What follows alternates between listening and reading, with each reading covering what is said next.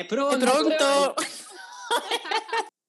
E bentornati alla Violeria 95, il podcast della pandemia su Spotify Italia.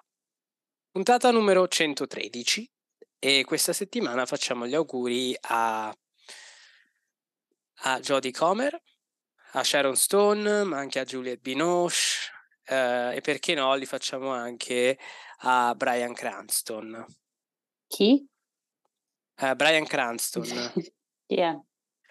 È quello di mm, Breaking Bad. Ah, sorry, non ho guardato, sono ignorante su questo. Nonché padre di Malcolm. Adoro. Quindi facciamo gli auguri a tutte queste persone. Noi siamo di ritorno, per quei pochi che non lo sapessero, noi mh, stiamo diventando sempre di più un podcast milanese in realtà. Milanese, esatto. Perché Ci questa settimana manca- la cara Zoe non è tra di noi perché sta dando addio alla sua mh, insomma, av- città, la sua città che è Berlino, Mhm. perché la nostra corrispondente abbiamo deciso noi due di spostarla per motivi di audience, l'abbiamo ricollocata a Roma. Esatto. No, non è vero, non è vero. Berlino non ci dà niente culturalmente, deve tornare a Roma. Peso, uscita un po' patriottica, un po' alla Fratelli d'Italia che ci sta. Esatto, In sempre. questi tempi dobbiamo un po' adattarci Mhm. alle, alle nuove linee editoriali dei telegiornali italiani. Esatto.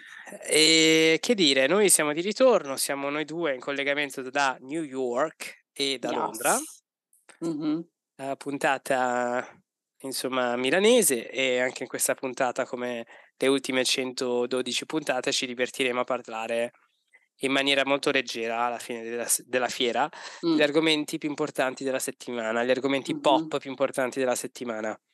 E inizialmente io e Greta pensavamo che si fosse trattata di una settimana leggera, ma in realtà Esatto. la bravissima Greta si è ricordata che eh, noi in qualche giorno fa, noi tre, ci siamo messi a discutere di qualcosa, perché oltre a fare il podcast, Esatto. noi tre eh, comunichiamo per i nostri per mm, affari nostri, insomma, non, vi, non vi riguardano, eh, però su WhatsApp e eh, ci capita spesso in settimana di dire caspita potremmo parlare di questo argomento e, e quindi inizialmente questa puntata da- sarebbe dovuta essere di solo due argomenti ma abbiamo tre sì. argomenti Mm-mm, sì, ci siamo ricordati questo guar- grande argomento che eh, io ho sentito così ehm, importante dare la mia opinione che ho twittato una serie di cose che eh, per fortuna i miei 30 follower non hanno eh, mandato virale perché sarei stata cancellata sicuramente in 35 secondi. E, Beh, direi di- allora di cancel Greta perché vogliamo proprio iniziare con questo argomento, sbaglio? Sì, esatto.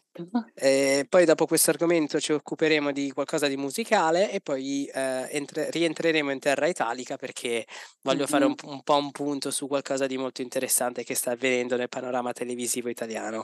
Mhm. E mm, per iniziare direi di iniziare appunto con questo argomento molto molto interessante che è quello di The Idol.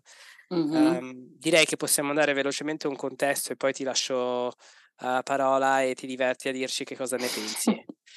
Sì. Allora, questa serie televisiva The Idol è una produzione di HBO ehm, appena uscita.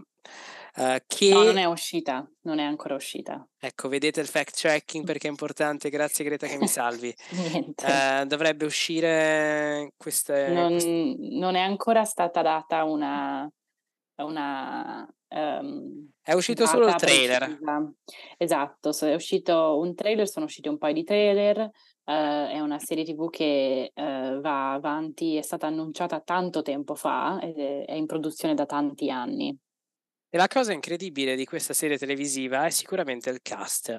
Mhm, perché è un esatto. cast eh, veramente impressionante, nel senso che porta assieme tante personalità famosissime, ma di diversi campi, perché passiamo Mhm. dalla musica, quindi abbiamo ad esempio Troy Sivan, ma anche eh, nel campo delle Nepo Babies, nonché eh, Lily Rose Depp, che di lavoro fa la Nepo Baby, Esatto. e questa posizione lo conferma. Mhm. Eh, e poi abbiamo icone pop importantissime come Jenny Kim, eh, quindi nel mondo K-pop musicale importantissima. Che è una delle Blackpink per chi non lo sapesse. E se non lo sapesse vergognatevi perché ok che il mondo K-pop è importante, però ci sono quei, quei 4-5 nomi che vanno saputi e uno di questi è lei. Mm-hmm. E poi abbiamo The Weeknd e uh, cameo importanti, tra cui anche ad esempio Harry Neff. Comunque appunto un cast fatto per fare chiacchiera, cioè non è un cast mm-hmm. così scelto a caso. Esatto. Mh, mhmm, perché alla fine della fiera se scegli Lily Rose Depp, che cosa ti aspetti? Certo. Quindi diventa quel hate watch, diciamolo. Ma io in realtà, a parte il fatto che ci fosse Lily Rose Depp, lei, lei era l'unica roba negativa quando è stato enunciato inizialmente, perché ho trovato molto interessante l'idea di vedere appunto una personalità molto importante del K-pop che è nota come industria per essere molto, insomma, crudele nel confronto dei propri artisti e musicisti, eccetera. Insomma, il talento viene sfruttato alla grande. Um, vedere se veniva un po' di questa sua esperienza no? eh, in questa serie, perché alla fine la serie TV appunto parla di questa ragazza che è Lily Rose Depp che vuole farla cantante no? e vuole farla pop star e un po' le, gli sbatti insomma che uno deve farsi per diventare no? pop star e famosa e tutto quanto.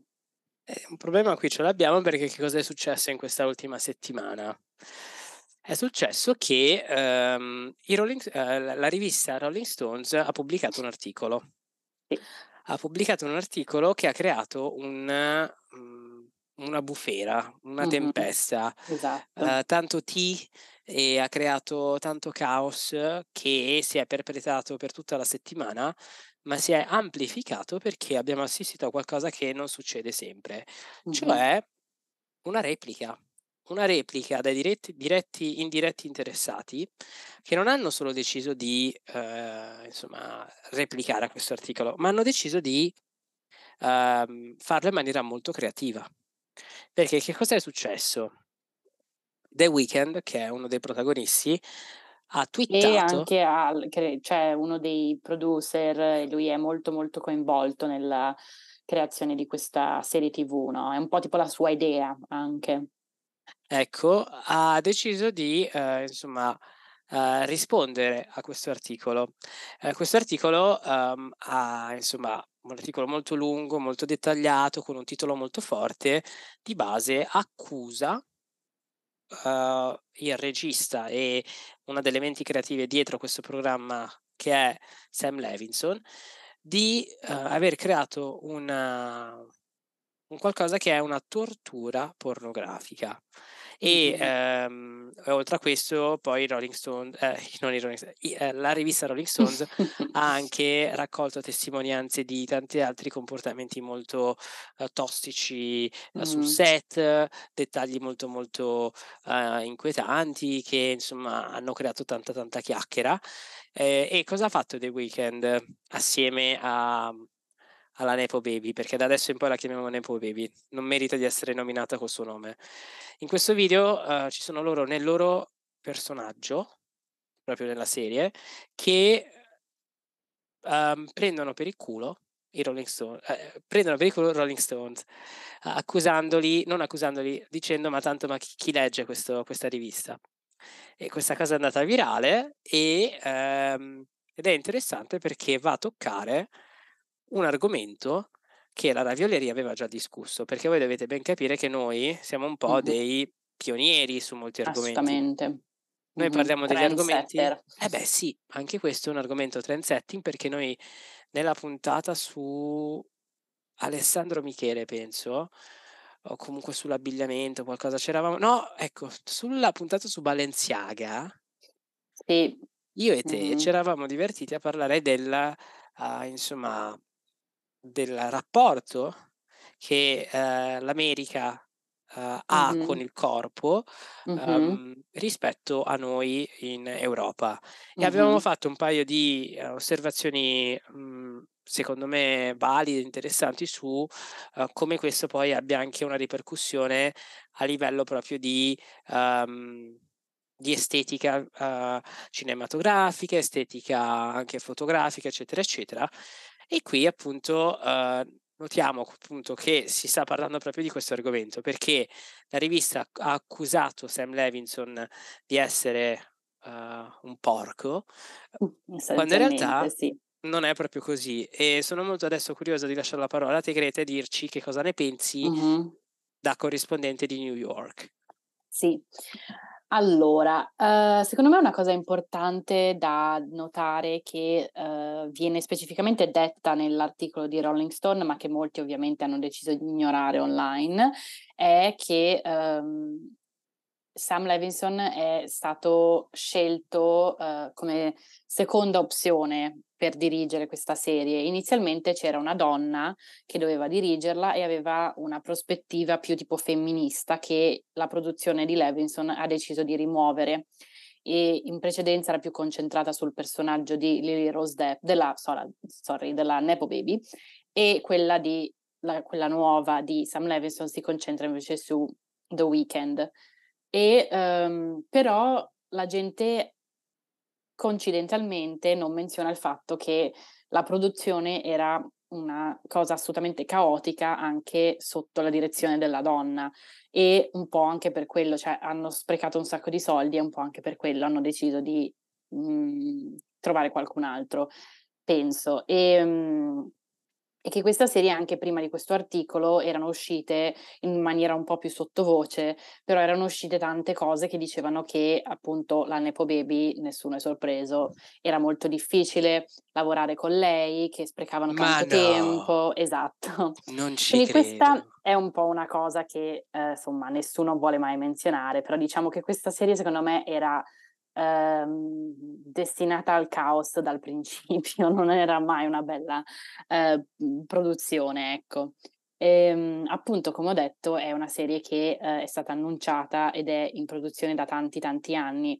Per esempio, nell'articolo di Rolling Stone parlano di come dovevano girare ehm, per tre mesi da, da maggio, maggio, giugno, no, fino a maggio, non lo so, tre mesi fino a maggio e invece hanno finito a settembre, per esempio, cioè c'erano un sacco di ritardi così.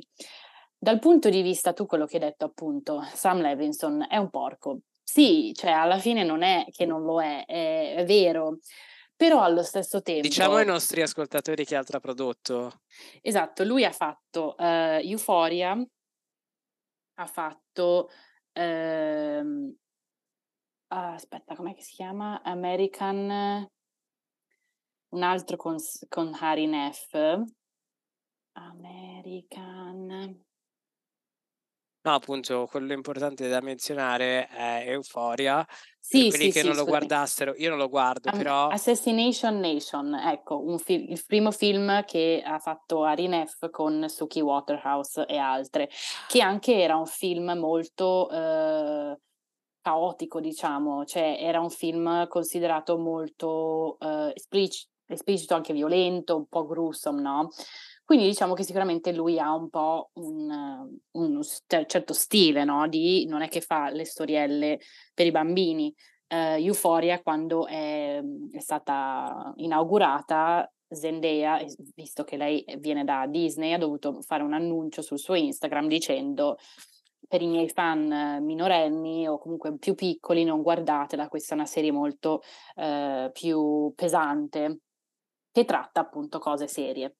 Però allo stesso tempo ehm, noi ricordiamo serie tv che ormai compieranno quasi 15-20 anni, non lo so, tipo Skins, in, in Inghilterra che ehm, molti di noi abbiamo visto quando avevamo tipo boh, 15 anni ed è abbastanza traumatica, cioè una serie intensa, eh, molto appunto sesso, droga e poco rock and roll, ma sesso, droga, ehm, scuole, come si dice, scuola del liceo, no? E quindi diciamo che Euphoria non è una serie che io ho visto e mi ha particolarmente scandalizzato. Le, I momenti più tosti, secondo me, di Euphoria sono quelli che appunto trattano del eh, problema con le droghe, no? del personaggio di Rue, come lei è Eh, no, è, mm, come si dice, una, una addict. E anche, per esempio, eh, un po' il rapporto che il personaggio di Hunter Schaefer ha con il sesso, con gli uomini da persona trans. Cioè, comunque cose un po' più interessanti. Mm, sicuramente non è il sesso o la nudità in sé che rende Euphoria scandalosa. Um, e quindi nel momento in cui lui è stato annunciato come eh, regista per questa serie, io non mi aspettavo assolutamente niente di non scandaloso, ecco. E anche quello che dicono che lui ha scritto nel, uh, insomma, nelle, nelle, sue idee no, per questa serie, che poi sono state bloccate, non sono state effettivamente girate, di, menzionate nell'articolo di Rolling Stone, ci sono, eh, allora, uno che è il personaggio di, della Nepo Baby, um, doveva inserire un uovo nella vagina e fare in modo che non si rompesse e o cadesse fuori, um, perché se no il personaggio di The Weeknd non l'avrebbe eh, assunta? No, no, non l'avrebbe um, raped, come si dice in italiano? Ah, violentata. Violentata, esatto. E lei vuole essere violentata perché eh, si rende conto che la sua musica può solo aver successo per quello. E diciamo che c'è un certo, ovviamente non con quel livello, però sicuramente succede molto spesso che gli artisti cre- mh, riescono a produrre la loro musica migliore nel momento peggiore della propria vita. Quindi in realtà questa cosa ha anche un po' senso. Il fatto dell'uovo e tutto quanto, che lei vuol, vuole essere eh, insomma violentata, ovviamente è l'effetto shock, però è quello che è alla fine, cioè è palese che Sam Levinson è uno che vuole creare eh, shock e vuole avere queste reazioni e vuole creare cose tra virgolette controverse. Ma perché dico tra virgolette controverse? Perché lui ha scritto una scena del genere e sapendo benissimo che non gliela, pote- non gliela facevano fare, eh, ha scritto cose in cui la, il Nepo Baby vuole essere picchiata, ma perché sa benissimo che non lo faranno mai, cioè figurati, va bene che HBO è intenso ed è un po' la produzione, l'unica produzione che ci dà cose ehm, un po' più serie di cui parlare e diciamo controverse. Eh, esatto, che ne abbiamo e bisogno, no? Cioè, che questa... se no che noia. Tutte le serie di Netflix sono delle stronzate alla fine. E infatti, noi come Radio 95 raramente parliamo di Netflix, parliamo quasi esclusivamente di produzioni HBO perché sono quelle che fanno parlare. Esattamente. E in quel senso sono anche un tipo di, secondo me, intrattenimento intelligente. Mm-hmm. Nel, senso che devi applicare un minimo di senso critico. Esatto. questa è la mia uscita, in realtà un po' razzista, quindi mi voglio... Ma, non è, ma nemmeno, ma anche perché, scusa. No, no, no, aspetta te la faccio perché secondo me... ah, non l'hai ancora senso... fatta? Okay. No, la faccio adesso. uh, nel dire che, secondo me, uh, il pubblico americano non ha sufficientemente sviluppato un senso critico. No, è verissimo. È esattamente quello che stavo per dire io. Quindi cioè noi possiamo stare qui a parlare di tutte le cose appunto eh, da pazzo che, che, questo qui abbia scritto, ma alla fine il vero problema di tutto questo discorso è il, la mancanza di neuroni che vengono utilizzati dal eh, pubblico eh, di queste cose o la gente online che crea questi, questi casini, diciamo, no? E, ehm, perché alla fine, appunto, uh, sì, ok, le robe sono, son, possono essere scandala- scandalizzanti, però alla fine sappiamo tutti che lo guarderemo tutte questa serie. Non è una cosa che adesso la gente dice tipo, ah, oddio, boicottiamo. Poi l'altra cosa che dicevo con un mio amico è che non è, cioè tu puoi scegliere di non guardare le cose. La gente online si dimentica di avere il potere delle, de, de, di decidere, cioè la gente si comporta come se solo perché qualcosa è online si comporta se sta forzando addosso, no? Una roba simile che ho visto di recente era qualcuno che diceva tipo ah perché non ci sentiamo più di postare su Instagram c'è tutto questo stress riguardo al postare su Instagram perché ci segue questa gente delle elementari, del liceo, gente che non, non, conosciamo più molto bene, gente familiari che hanno un'idea diversa di quello che siamo noi veramente. E io dico, ma non, tu non ti rendi conto che puoi mettere, Decidere. cioè puoi decidere se la gente si, ti segue o no, puoi crearti l'account privato, puoi rimuovere i follower, cioè la gente proprio non vuole utilizzare il cervello per fare uno step in più che ti porterebbe alla soluzione. HBO, come abbiamo detto, è il, il, uh, la platform, la, produzio- la casa di produzione che ci crea questi, queste serie TV più intense, no? In maniera positiva e in maniera negativa, quello poi è la tua opinione, però non è che è sulla televisione pubblica statale alle 5 di pomeriggio mentre i bambini fanno merenda, cioè tu scegli, tu paghi i tuoi soldi, metti la tua email, scegli la tua password per poter guardare le cose di HBO. Cioè non no. è che la gente adesso li, ti costringe a guardare queste serie, semplicemente non guardarlo. Ma è palese e... che in questo momento Greta stia facendo riferimento un po' anche al libero arbitrio di Dante, no? del purgatorio. Esatto. Quindi esatto. solo alla Raviolere 95 riusciamo ad applicare mm-hmm. insegnamenti danteschi a, a, insomma, all'estetica sì. critica, comunque al gusto di HBO. Cioè, queste cose solo alla Raviolere 95 riusciamo mm-hmm. a insomma, applicare uh, tutte le nozioni sul libero arbitrio di Dante Alighieri. Esatto. Però non lo so, raga, eh. non lo so, stiamo arrivando in un punto in cui, cioè, oddio, non dico che dobbiamo andare in giro tutti per strada nudi, però mhmm, eh, appunto c'è questa tendenza dei giovani, perché sì, no? esatto, perché no, a parte il freddo, perché no, esatto. Però C'è sicuramente... Tendenza... Mm? No, si collega bene al prossimo argomento perché qualcuno che invece per strada va abbastanza nuda e, e va bene così e che si riferisce molto bene anche a una tua osservazione precedente su come ad esempio il corpo e la nudità funzionano nella mm. musica, eh, insomma si collega bene al prossimo argomento che eh, si, ci, ci, ci porta a Greta Uh, che ho un po' chiesto io, nel senso che io quando esatto. ho necessità di contesti, di contestualizzazioni dico Greta spiegami perché Greta ha fatto questa cosa due puntate fa con Caroline Polacek e eh, invece questa volta tocca a qualcun altro, qualcun altro che in realtà continua a comparire ed è comparsa sui social già da qualche mesetto, ma con un'intensità che è aumentata settimana dopo settimana.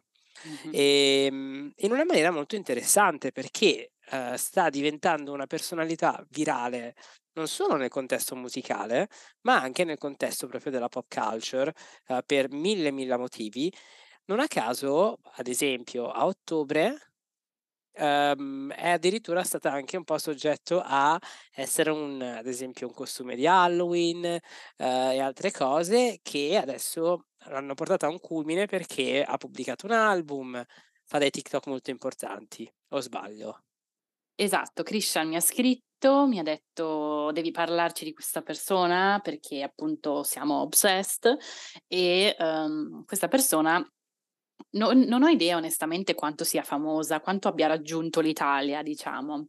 E, però se non, la, se non, l'ha ancora raggiunta, mh, lo farà prima o poi. Sicuro, e... sicuro, io ti, lo dico, arriva, arriva. Esatto. E, um, e, voi saprete chi è grazie a noi. Uh, e si tratta di una nuova rapper uh, nata nel Bronx di New York City di nome Ice Spice. Ma no, dillo bene, New York. New York, sì, esatto. non sono capace, vabbè. New York, um, che si chiama Ice Spice, e il suo nome originale, tra l'altro, cioè il suo vero nome di, di battesimo, è Isis, che probabilmente si sarà tipo Ice, Isis, non lo so. Sì.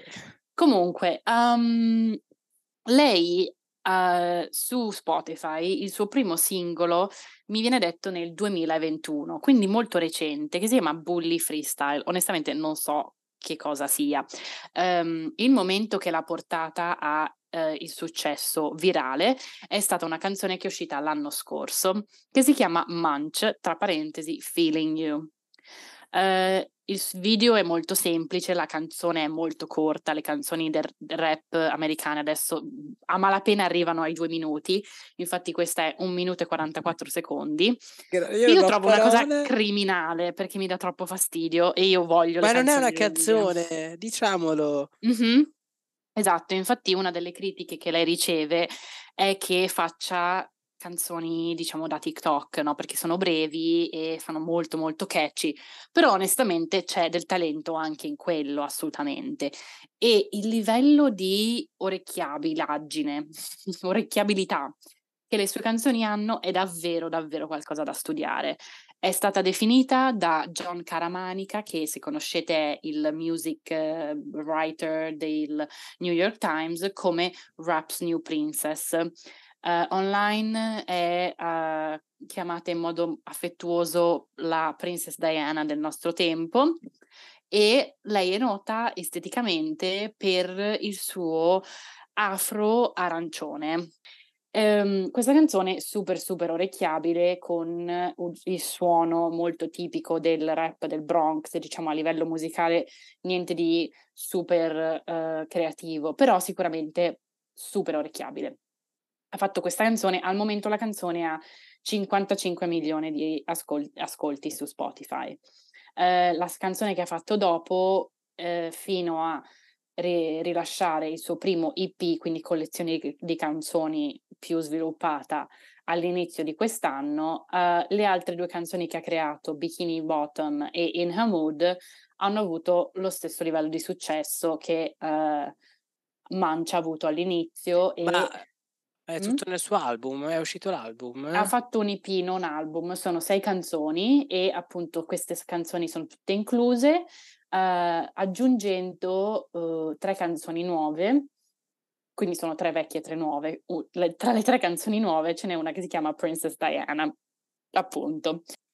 Io in realtà ti ho voluto chiedere di, uh, um, di Ice perché secondo me quella che la rende ancora più particolare lei mm. è che lei porta assieme anche degli elementi proprio di um, quasi di drag eh, nel suo modo di essere perché lei mm. ha una estetica molto molto forte che di questi sì. tempi è molto difficile da trovare perché è un, è un ambiente molto molto um, crowded oversaturated soprattutto quelle delle rapper Saturo.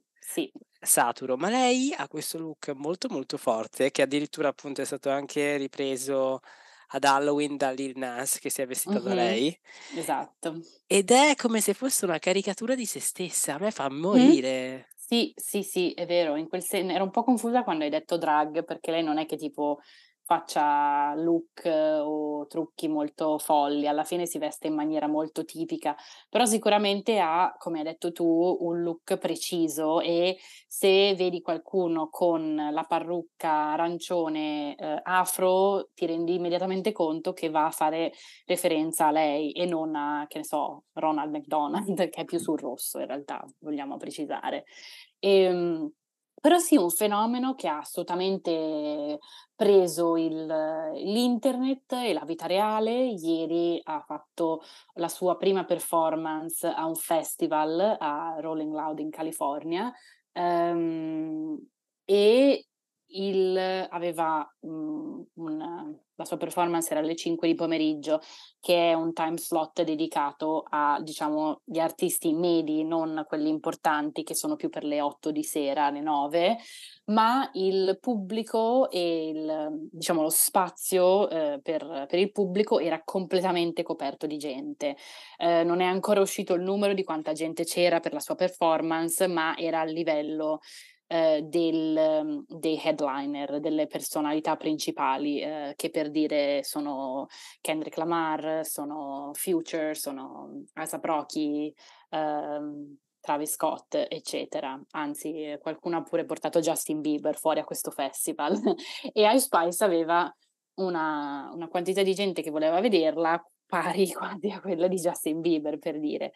E ehm, in aggiunta loro stanno avendo successo proprio non solo su TikTok, ma um, appunto Boys a Liar Part 2, che è la canzone che ha fatto con Pink Panthers, uh, è, ha raggiunto la terza posizione sulla, sulla, classifica americana della Billboard generale, non tipo del rap o, o, insomma canzoni su TikTok, quella in generale, e a quanto pare uh, sta per ci sono rumor che stia per battere la canzone di mega successo di Miley Cyrus, Flowers, per il numero uno.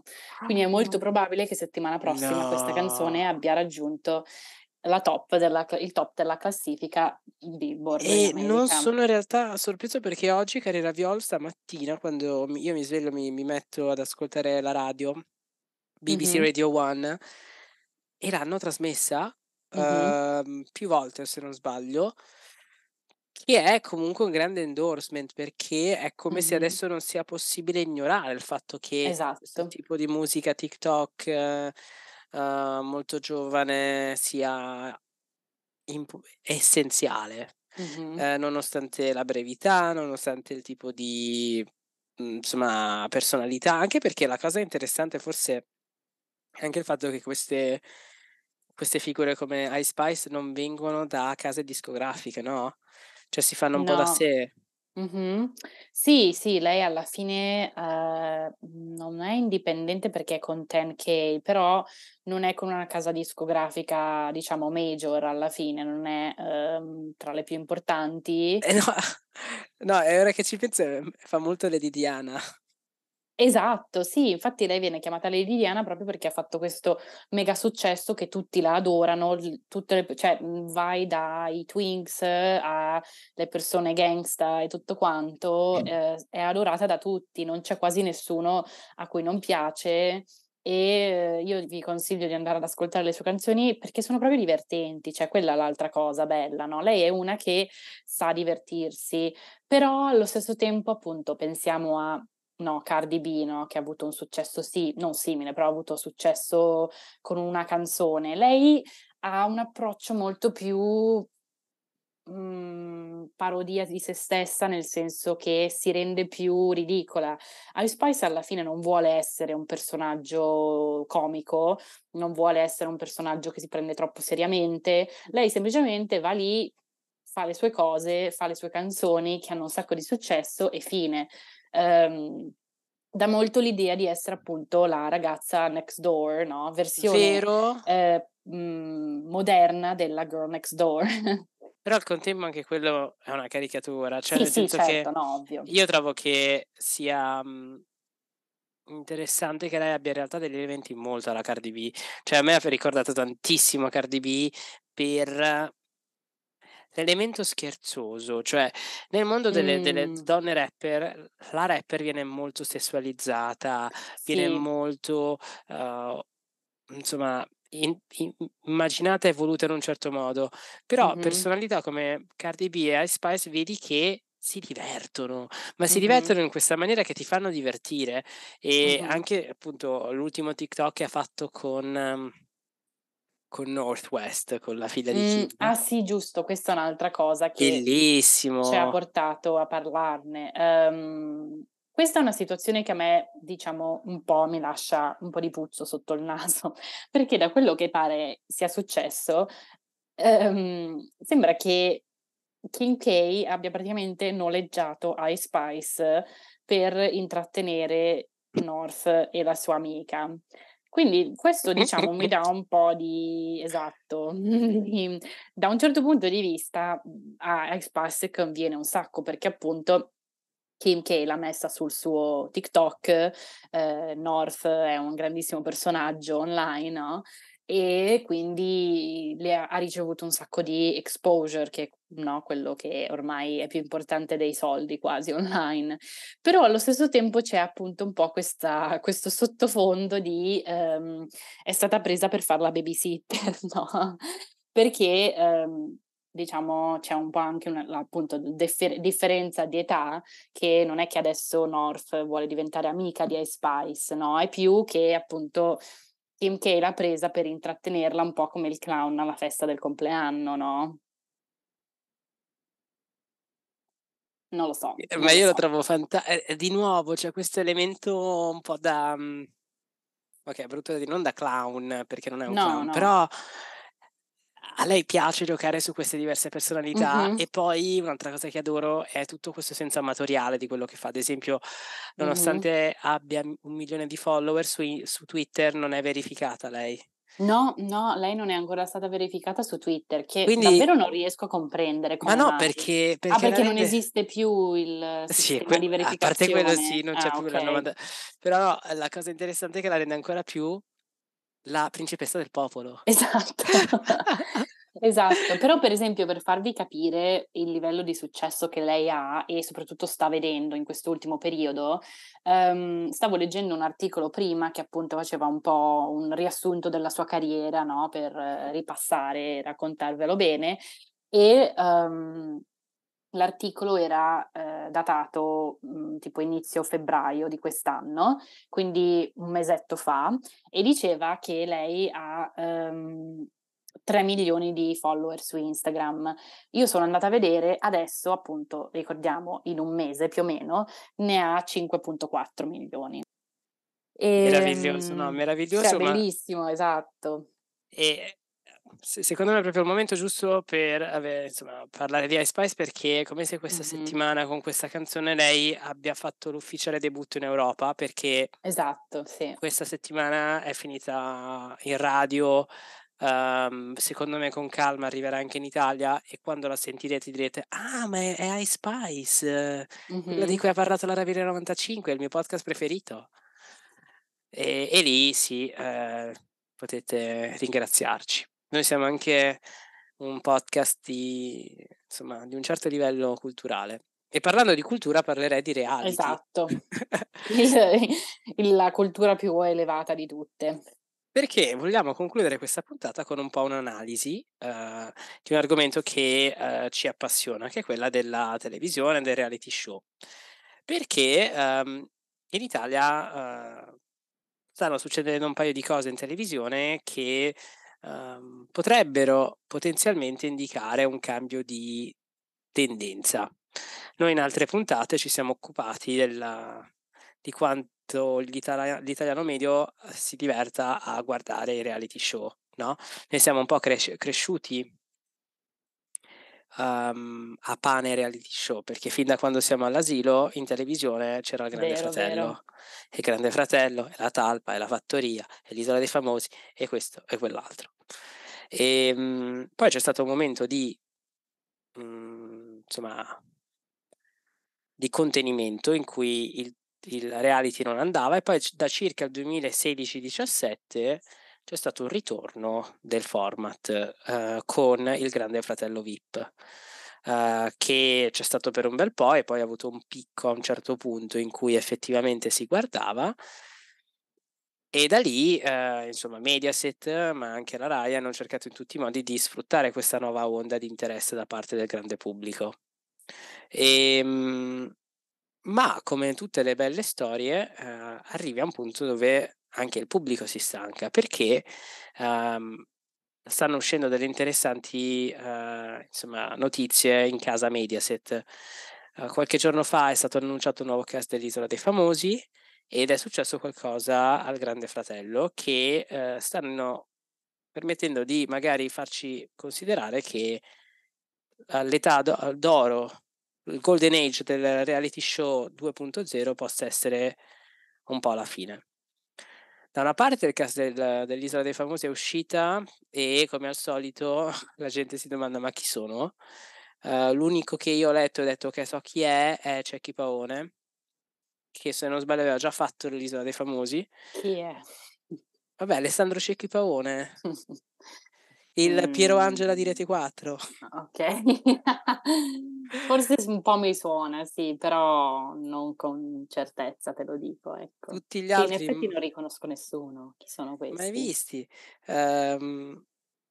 Vabbè, gli opinionisti top. I nomi italiani sembrano troppo inventati, cioè io ogni tanto li guardo e dico non è possibile che i nomi italiani siano veri, cioè tipo Marco Predolin, Vabbè, sarà ehm, Veneto, a me fa ridere il nome Fiore sì, Argento. Ma comunque Gianmarco Onestini, Pamela Camassa, Scuccia, cioè sono proprio quei tipi di, di, nomi e cognomi che potrebbero esistere solo in Italia, cioè fanno proprio ridere a, a, a livello sonico, secondo me. E, ehm, e dopo questa, questo aggiornamento, appunto, che inizierà il 17 di aprile, no? L'isola dei famosi con uh, la nuova single la neo single Hilary Blasi, che peraltro ha scelto due opinionisti divertenti, in effetti, questo ci sta. Uh, gli opinionisti saranno Vladimir Luxuria e Enrico Papi. Unica decisione editoriale interessante. Um, però cosa è successo? Uh, è in corso l'ennesimo Grande Fratello VIP, penso siano la puntata numero 100, non so che cosa, sono infinite queste, questi reality. Um, la direzione di Mediaset, uh, con a capo il figlio di Berlu, un altro Nepo Baby, um, hanno deciso di far saltare la replica del Grande Fratello VIP sulla 5 per poi anche uh, togliere degli estrapolati di una puntata. E, ehm, e nella punt- l'ultima puntata del Grande Fratello VIP, eh, Alfonso Signorini, conduttore, ha, ha colto l'occasione per Uh, riprendere i partecipanti uh, perché appunto la direzione di Mediaset è preoccupata delle, delle troppe parolacce e della volgarità presenti nella, nell'intera edizione, nonostante i continui richiami uh, da parte di Pier Silvio Berlusconi. Torniamo alla censura. Vedete, raga, cosa sta succedendo? Cioè, da quando non si Hai possono dire le parolacce nella TV italiana? A Sanremo la gente dice parolacce. Scusami, vuoi dirmi che sui reality di La 5, non La 5, ehm, Canale 5 non ci possono essere le parolacce? È davvero sospetto. Stiamo entrando in un momento molto, molto buio per la cultura, ve lo dico. Interessante, non avevo notato questa, questa, questo parallelismo, ecco. Um, e quindi uh, la cosa interessante è che uh, a me fa ridere questa situazione perché come azienda, se tu vai a investire nel reality show, che cosa ti aspetti? Che questi parlino dei, dei massimi sistemi della, non so, della filosofia esistenziale che si mettono a leggere Sartre o che ti immagini che parlano di tette e culi? È solo la ravioleria, si può fare entrambi. Ecco, e, ehm, e queste due, insomma, questa critica da parte del pubblico ennesima, questa critica che viene anche dall'alto, no, dalla direzione, mi fa un po' pensare al fatto che l'Italia sì, è una repubblica fondata sul lavoro e su reality show, però è anche una repubblica fondata sui talent show. Perché eh, siamo cresciuti a pane reality show e talent show, perché tutto il sistema intrattenimento italiano, tutta la musica che adesso si ascolta, gran parte esce dai talent. E non parlo solo dei, dei, grandi talent di cui, insomma, sapete a cui mi riferisco, ma ci sono tutta una serie di anche talent uh, paralleli, tipo talent mm. uh, che vanno al di là della musica, tale, tale quale mm. show, Italia Scott Talent. Ogni canale ha un diverso format, ci sono veramente una decina di talent show anche per diverse fasce di età, ci sono quella per i bambini, ci sono quel, cioè adesso anche The Voice Senior che ha fatto l'ultima stagione, cioè, ci sono tutta una serie di talent show anche eh, differenziati. Sapevo. Eh sì, anche io ho letto, pensavo fosse la prima stagione, la terza stagione in Italia che fanno The Voice Senior. E uno dei programmi più visti dal paese, ad esempio, è Ballando con le Stelle, che ha un po' entrambi gli elementi, è un po' reality, ma è comunque un talent, no? Eh, all'Italia piace perché secondo me a noi italiani piace giudicare. Cioè, il sen- il, questo senso di poter giudicare ci piace tantissimo, ci fa sentire meglio. Amiamo giudicare, anche la ravioleria ama giudicare, poi lo sapete.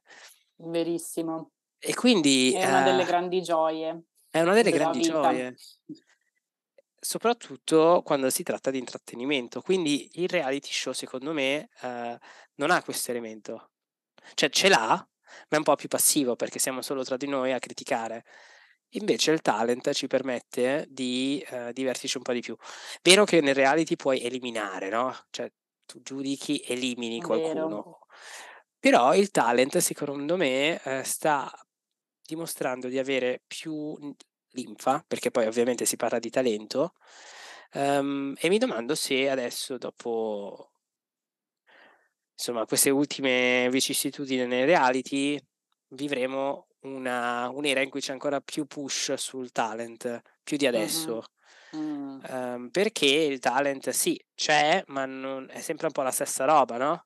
Mm-hmm. E mi domando sì. se no, insomma, vedremo più, più, format, vedremo più interesse anche da parte nostra a guardarli perché noi, gran parte degli ascoltatori della ravioleria, dubito guardino i talent. L'unico che si guarda in maniera un po' passiva magari è amici proprio alla lontana o che l'hai visto però il talent mm-hmm. in sé non è una cosa che dico, ah sì, che cosa, cosa ne pensi? C'è stato un periodo ovviamente X Factor tantissimo, certo. lì sì, cioè 2000, nel 2012 e 13 X Factor era tipo Sanremo, cioè si parlava, si guardava, tutti guardavano X Factor, cioè gli anni in cui partecipava Michele Bravi, quegli anni lì, cioè X Factor su Rai 2 era, cioè avere un biglietto per la finale di, di X Factor era come avere un biglietto per, per Beyoncé, cioè era una cosa che ti rendeva cool, era un è evento vero, nazionale, adesso mm-hmm. non lo è proprio così, poi questi talent hanno anche fatto l'errore di essere spostati da canale a canale perché poi è diventata mm-hmm. una produzione Sky e non potevi vederlo e quello e quell'altro, ma non c'è più tanto l'hype. Non a caso anche noi come è stata giornalistica, scherzo, ci siamo occupati di X Factor solo per il cast, ma non è che abbiamo parlato... Sì, non ne abbiamo mai parlato molto. Abbiamo parlato solo della decisione di mettere la Michelin come conduttrice, che io avevo mm. scambiato per giudice, e, e altri ma non ci siamo messi a parlare dei frati francesi, francescani, come si chiamano quelli che hanno vinto? Boh. X Factor, frati francesi? I santi francesi, scusateci. Mm. Ma non quindi... sono davvero frati santi? No, no, no, sono ah, okay. due hipster di, boh, penso di Milano. Sì, questa magari farà ridere qualcuno, prego. E, e niente, quindi mh, mhmm, secondo me siamo un, un po' a un punto di, di, di, di cambiamento. Mm. Secondo te qual è il prossimo reality che arriverà? Nel senso di nuovo Sorry, format? Non, non reality, um, talent. Allora, io temo che ci sia sempre più interesse nel creare dei format di talent che si allineano con i, gli influencer, i TikTokers, queste Anche cose qua, questi mm-hmm. programmi che ci sono già, che hanno questi nomi un po' tipo da, da giovani, no? da Gen Z, perché va tanto tipo eh, dimostrare di sapere di, insomma, che cosa sta succedendo, ma secondo me non hanno futuro. Sono un no. po' fatti così per fare. Come mm. talent, secondo me, potremmo notare magari una voglia di ri... riattivare ancora più interesse nella musica, perché se ci pensate, c'è un potenziale incredibile lasciato da Sanremo, cioè mm-hmm. la nazione si ferma per la musica. Sì. Ehm, la musica c'è a X Factor, però sicuramente non è ai livelli di quegli anni che vi dicevo. Quindi secondo me più di che riproporre nuovi format, secondo me eh, sarebbe interessante sempre più ehm, enfasi su X Factor e queste format già esistenti, perché hanno tanto potenziale, ma non ci viene voglia di parlarne. Um, è un peccato perché forse mm-hmm. sarebbe necessario, ma a noi non è arrivato nulla. Non, no. non abbiamo avuto la necessità di parlare dei santi francesi. Quindi tempo di innovarsi. Mm-hmm. Innovarsi come ad esempio facciamo noi. Esatto. Quindi se avete bisogno di consulenze creative esterne, noi ci siamo. Scriveteci mm-hmm. in DM. Ci siamo sempre. Ci siamo sempre e anche in questa puntata ci siamo occupati di tre argomenti molto molto interessanti. Molto importanti. Non ci sono tanti podcast di fuori che vi permettono di sapere quali sono gli argomenti più interessanti della cultura pop a livello mondiale. Cioè siamo passati mondiale, da... copriamo tutto. Sì, ci siamo, siamo passati da, da, dalla California per il Bronx e adesso siamo a Cologno Monzese.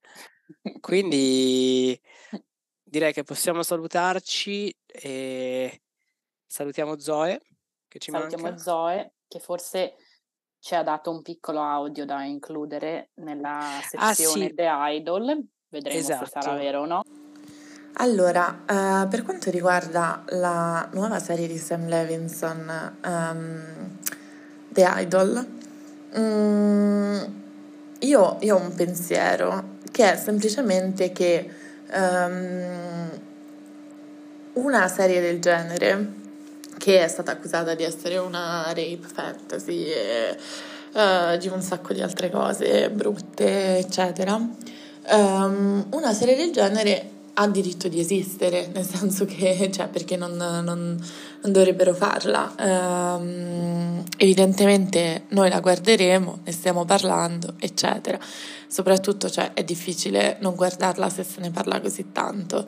Uh, io posso non essere d'accordo con la premessa, poi come si è svolta la produzione, insomma, l'idea di quello mi sembra veramente orribile, uh, però um, io posso non essere d'accordo con la premessa, posso essere, posso trovarla eh, un po' schifosa. Lui, Sam Levinson, mi sembra veramente un porco che gioca su queste cose per um, creare un uh, impatto culturale che altrimenti non ci sarebbe. È un po' quello che in questo momento uh, la televisione, il cinema così parla veramente poco di sesso e lo fa, lo fa lui, lo fa in un modo un pochino, un pochino schifoso, per, non so, sempre... Um, non lo so, in, sì, in un modo un pochino, un pochino,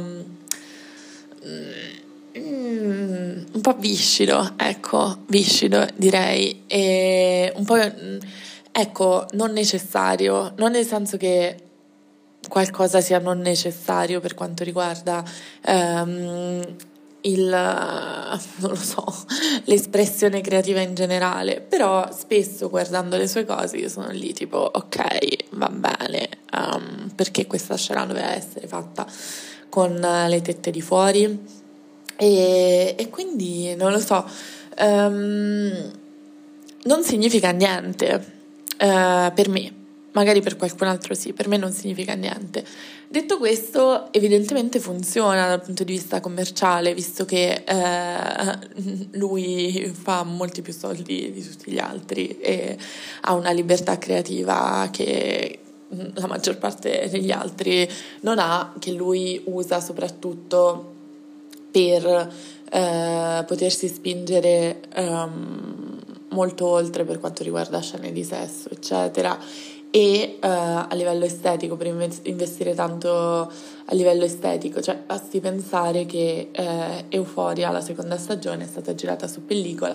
E visto che non si girano più neanche i film su pellicola, uh, è una cosa costosissima, mh, mm, per cui di solito non, non, si fa spazio nel budget. E lui è riuscito a farlo per una serie, è abbastanza assurdo ed è abbastanza rappresentativo della libertà che ha. Detto questo, secondo me bisogna anche mh, riflettere sul fatto che lui con tutta questa libertà decide proprio di girare su pellicola, che è um, una cosa che ti dà una patina in più, molto bella, uh, ma che toglie tantissime altre possibilità um, a livello di budget, no? secondo me è rappresentativo del suo interesse vuoto per l'estetica, perché ad esempio se tu giri con pellicola, su pellicola sicuramente uh, puoi fare meno take che con il digitale, no? Ovviamente, perché uh, con il digitale tu puoi andare avanti pressoché all'infinito, soprattutto se hai i suoi budget, cioè non all'infinito perché ovviamente c'è uh, una, uno schedule di, di cosa devi girare, però nel senso hai molte non, non ti costa uh, registrare, mentre uh, sulla pellicola ad ogni take tu stai proprio spendendo, stai proprio bruciando soldi, eccetera, per avere una patina che è molto bella, cioè la pellicola dà dei colori stupendi, però uh, è pieno di direttori di fotografia che... Um, che ritengono che la pellicola sia superata perché toglie tanto, ad esempio, alle, poss- alle possibilità di avere una performance migliore da, dalla parte degli attori, no? Nel senso, eh, se, se gli puoi dare la possibilità di fare meno take, possono possono dare meno, meno opzioni, possono, possono, rifare meno volte una scena.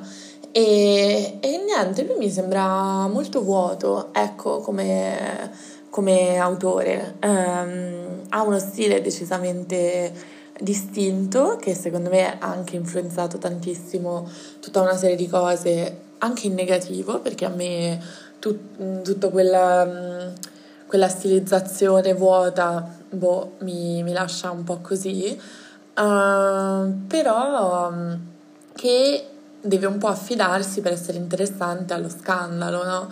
E, e ci sono, cioè è pieno di registi che si devono... Um, eh, che, che, che, usano un po' lo shock, il fattore shock, lo scandalo, eccetera. Però eh, in lui sembra che ci sia un po' solo quello. Quindi, boh, la mia opinione è che ovviamente la serie abbia la sua ragione d'essere perché esiste, tutto quello che esiste ha una ragione d'essere in qualche modo, no? Evidentemente funziona, la guarderemo tutti e e, e la commenteremo e quindi, e quindi, va bene così, cioè secondo me il, il, panico morale, il dire ah questa serie è così, allora veramente per favore sottoscrivi un documento che non la guarderai, perché la guarderai, soprattutto se una cosa ti oltraggia, eh, finisci per guardarla. E non so se se sia una cosa di ah, noi esseri umani facciamo schifo, eh, questo tipo di, di cosa ci, eh, non lo so, ci perturba e quindi noi, non so, vogliamo andare a vedere, siamo curiosi. Cioè, secondo me è curiosità e basta, cioè, non lo so, e dobbiamo anche accettarci nelle nostre contraddizioni, nei nostri bianchi e neri, eccetera, senza, senza panico morale. Detto questo, lui, secondo me... Um, non è molto interessante, ecco. Come, settimana, come ogni settimana vi auguriamo una buona fine del mondo. Buona fine del mondo. Lavatevi le mani